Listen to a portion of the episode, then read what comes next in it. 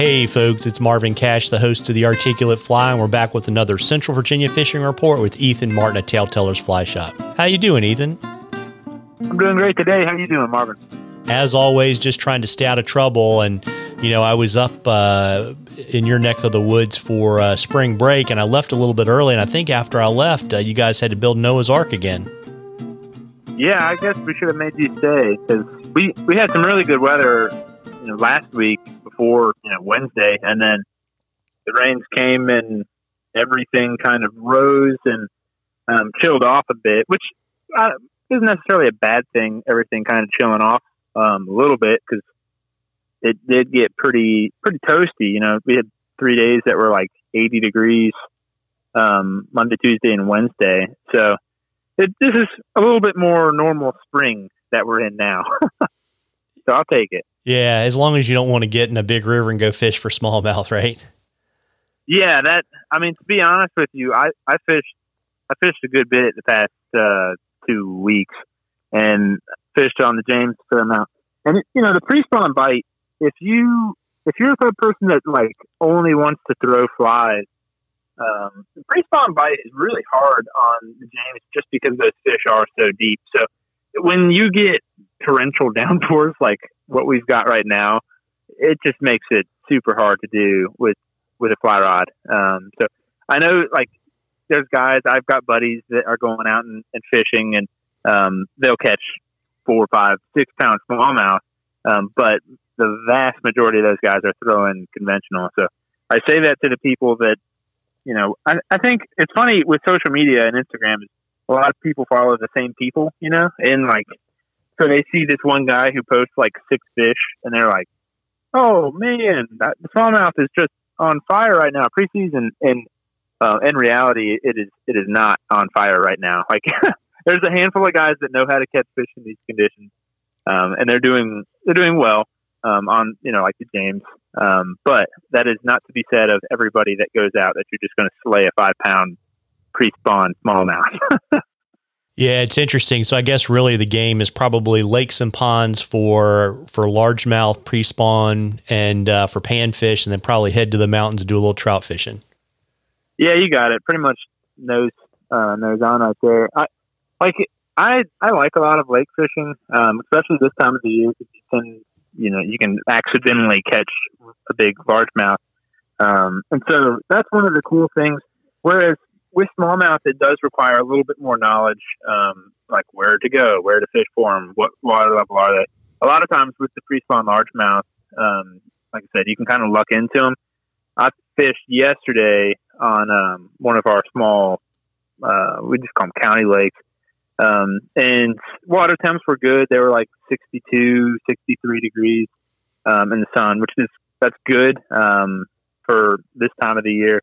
And those largemouth were up like towards the bank. So it made with the fly, it was pretty straightforward. Just pound the banks, um, and fish were there. Didn't see any fish like bedding or anything like that. Um, I'm sure that, you know there could have been a couple that were thinking about spawning early. Um, but if you really want to pound fish, the, the brook trout, like small stream stuff, has been heating up. Um, I was out on Sunday in the afternoon showing um, showing a guy how to fish, and the dude had never cast a fly ever, um, and we ended up we did pretty well. Um, I didn't even have to show much, which was nice, you know, because a lot of times, you know, brook trout fishing, it's it's like, are you going to hang in a tree? Are you going to do?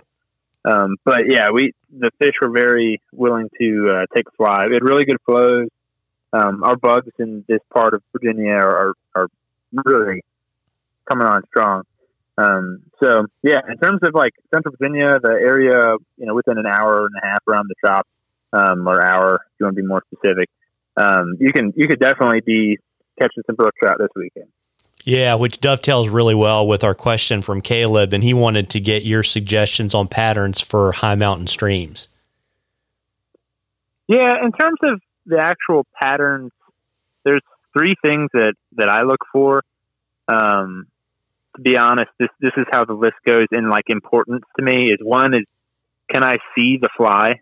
Um, I I don't like fishing brook trout flies that I can't see. Um, I'm you know I'm I'm kind of blind, but it's just one of those confidence things. Like if I can't see where that fly's at, then you're going to miss fish. And brook trout eat with such crazy speed as it is um, that when you are kind of guessing where your fly is, it just it makes it more difficult than it needs to be. So when I'm looking at like brook trout patterns, one thing I always ask is, can I see the fly myself?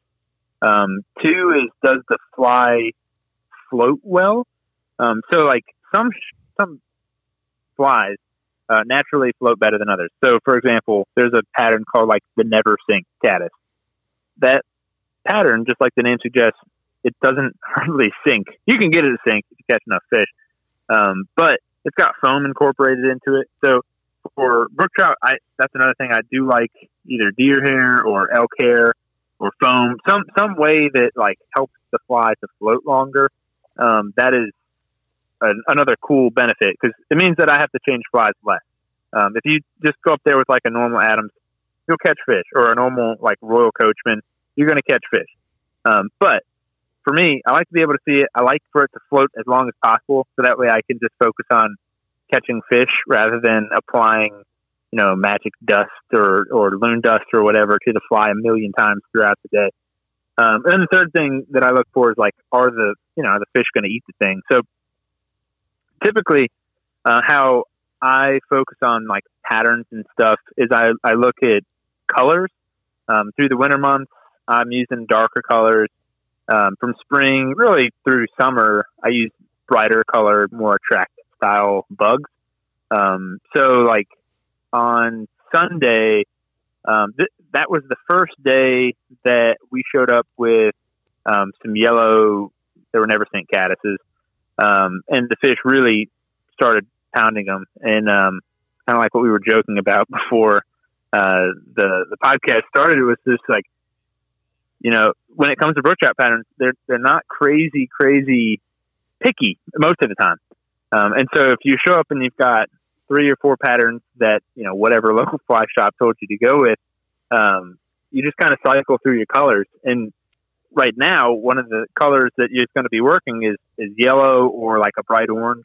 Um, those are two really good, kind of generic looking um, colors. And you might ask, like, well, what is that actually looking like? Um, the answer is, is like yellow sallies and there's a lot of mayflies actually that hatch, and when they first hatch, they have a lighter tone to them.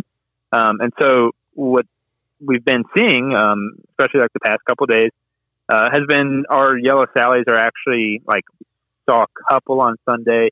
Um, I talked to a few other anglers that saw them throughout their weekend where they were fishing, which was all Central Virginia. Um, and so it, you know, it's a little early just to be saying you're going to have these crazy patches of yellow sallies, which is um, it kind of looks like a small stonefly, um, and they're just like pale yellow. Um, but that's one of the reasons I think that yellow works so well. Um, it's just because there's a lot of natural insects out there. It is a high visibility color for the trout. You know, if they're looking up, they can see it well. Um, so yeah, if I had like three patterns that I'd go out with this weekend, uh, if you had a a never sink caddis uh, in yellow, um, or if you had a literally just an elk hair caddis in yellow or tan, maybe orange. Um, and then in the third one, there was a pattern. I, I love the thing, and we end up we've sold all of them, and I can't get any more in. But um, it was called a 409, and uh, last year I think we sold like 24 dozen of those. like it was crazy because they, they fit everything that I like, you know, which was like you can see it, they float well, and the fish like obliterated those. So if you like tying, um, somebody's probably done a tying video on that, um, which it's like Jaeger's 409 um, pattern Umpqua puts out. But that that's a sweet fly. Um, if you can get it or if you can tie it, um, we'll hopefully get more in stock one day. that's what like every fly shop feels like. I guess right now it's like, well, this odd thing went out of stock, but hopefully, you know, it comes back in. Um, but yeah, that, that's what I would point to um, in terms of like my favorite styles of um, brook trout, like dry flies in particular. Good deal. And you know, folks, we love questions on the articulate fly. You can send them to us. You can email them to us. You can send them to us on our Facebook or Instagram page.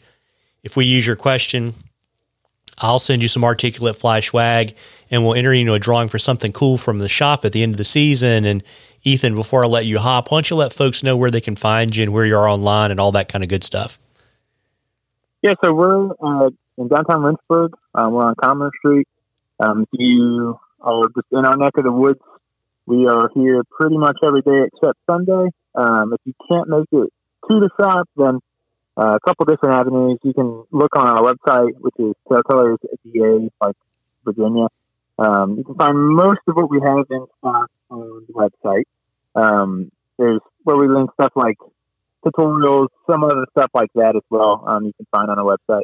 Um, and then Instagram, you know, that's one of the more popular ways that people get in contact with us. So if you've got a question, um, just shoot us a message on Instagram or email or call us uh, if you're, you know, old school. Um, or stop in the stop if you want to see my uh, my smiling face. yeah, there you go. Well, you know, folks, uh, nice spring weather in Central Virginia. You know, either go fish a lake or a pond and chase some uh, some bass or sunfish, or head to the mountains and catch a few. Tight lines, everybody. Tight lines, Ethan. Tight lines.